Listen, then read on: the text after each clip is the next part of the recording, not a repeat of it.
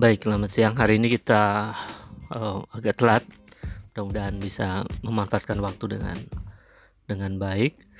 Uh, bahwa tema siang hari ini kita akan membahas tentang bagian dari sosialisasi politik yang kemudian dalam ranah sosial politik juga berkembang teori-teori uh, baru di antaranya adalah uh, teori uh, komunikasi politik jadi kalau kita melihat bahwa komunikasi uh, politik itu adalah uh, bagian yang sangat uh, penting uh, ketika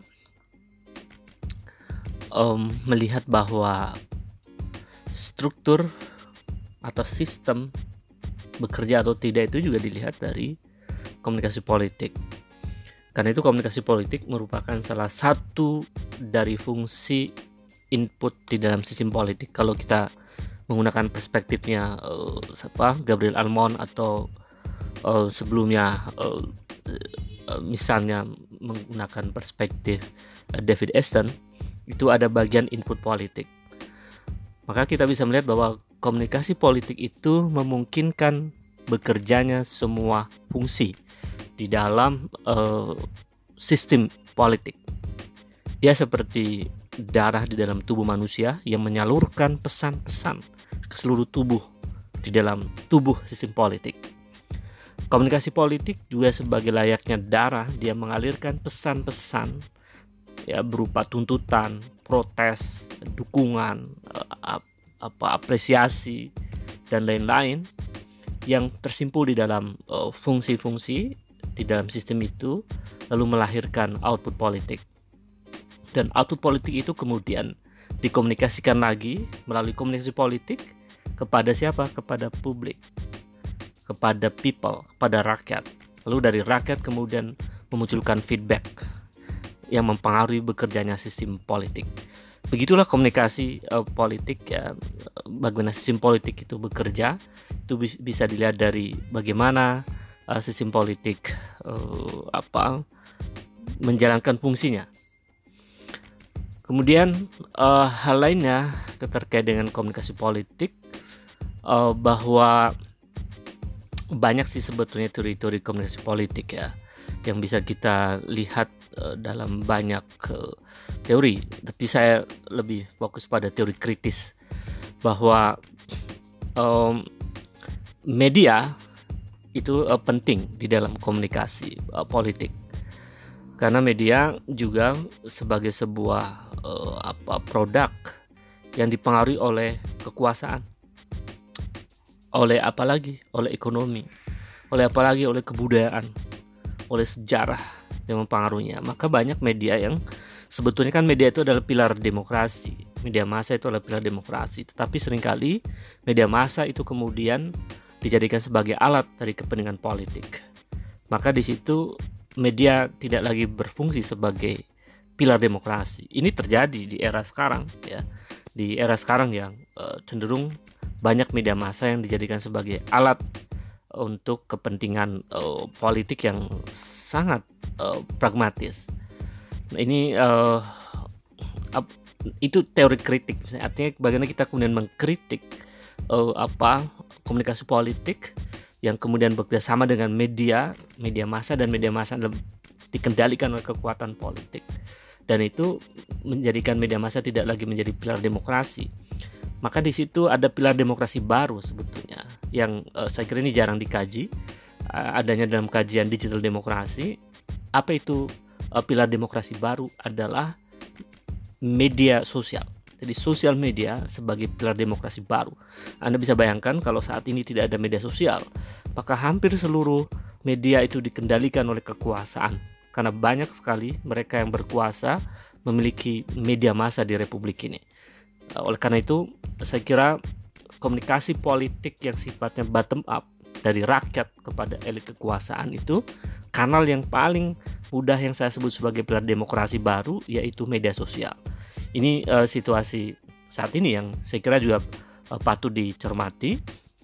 Kemudian bentuk-bentuk uh, komunikasi politik yang ada yang kita bisa lihat di di tengah-tengah hari-hari ini dan banyak beberapa teori yang uh, apa Anda bisa baca di bukunya dan Nimo itu political communication.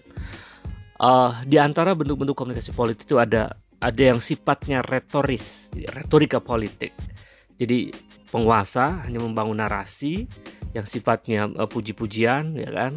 Uh, itu itu retorika politik.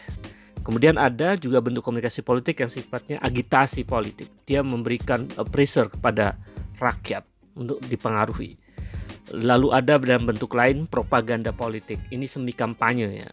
Bagaimana mempengaruhi publik eh, seolah-olah tanpa kekerasan tapi secara simbolik dia mempengaruhi publik secara uh, propagandis. Kemudian ada yang keempat yang sifatnya lebih kepada relasi antara elit kekuasaan dengan kekuasaan yang lain. Itu lebih kepada komunikasi politik dalam bentuk public relation. Lalu ada uh, bentuk yang kelima itu bentuk komunikasi politik dalam bentuk kampanye politik. Anda sudah tahu yang disebut kampanye itu mengajak orang untuk menjatuhkan pilihan, mengajak orang untuk ikut di dalam barisan politik. Itu itu adalah kampanye politik. Kemudian komunikasi politik yang lain ada juga lobby-lobby politik. Di antara elit politik untuk mengambil keputusan memerlukan lobby-lobby politik. Lalu yang lain yang sekarang ini sering terjadi di tengah-tengah kita adalah gimmick politik. Itu komunikasi politik dalam makna simbolik jadi secara simbolik uh, elit kekuasaan menggunakan gimmick untuk mempengaruhi publik. Uh, misalnya gimmicknya seolah-olah uh, menjadi apa korban dari banyak uh, apa namanya tindakan-tindakan uh, orang lain yang membencinya, lalu uh, kesannya menjadi apa namanya sosok yang menderita begitu dan lain-lain itu adalah gimmick-gimmick politik atau kesan yang lain dikesankan uh, bahwa sosok yang sosok elit ini adalah orang yang sangat peduli dengan rakyat kecil, uh, misalnya dengan cara belusukan dan lain-lain, itu adalah gimmick-gimmick politik.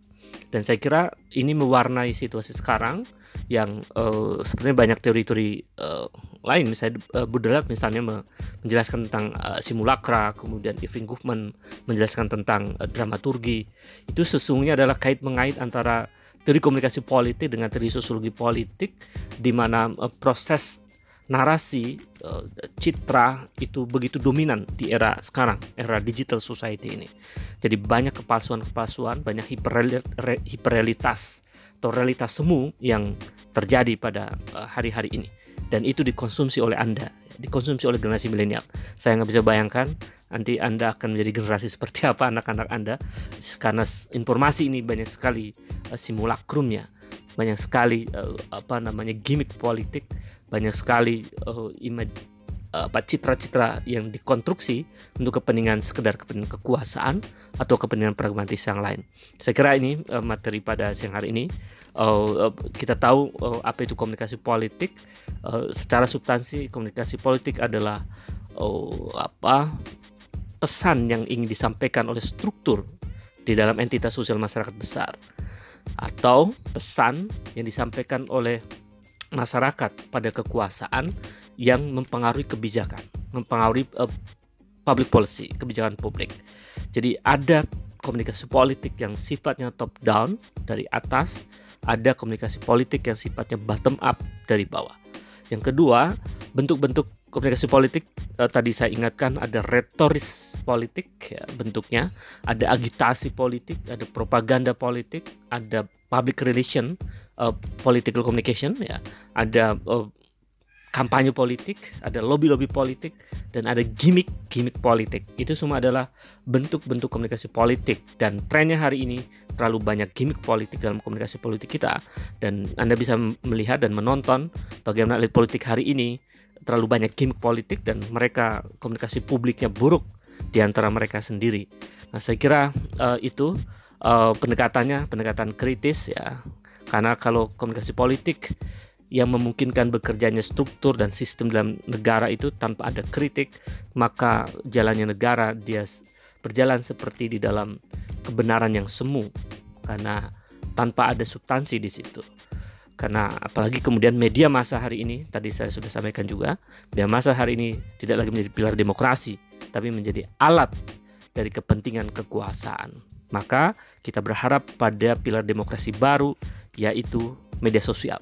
Dan kita mesti sehat menggunakan media sosial sebagai kanal dari komunikasi politik rakyat. Saya kira itu. Terima kasih. Silakan kalau ada pertanyaan. Assalamualaikum warahmatullahi wabarakatuh.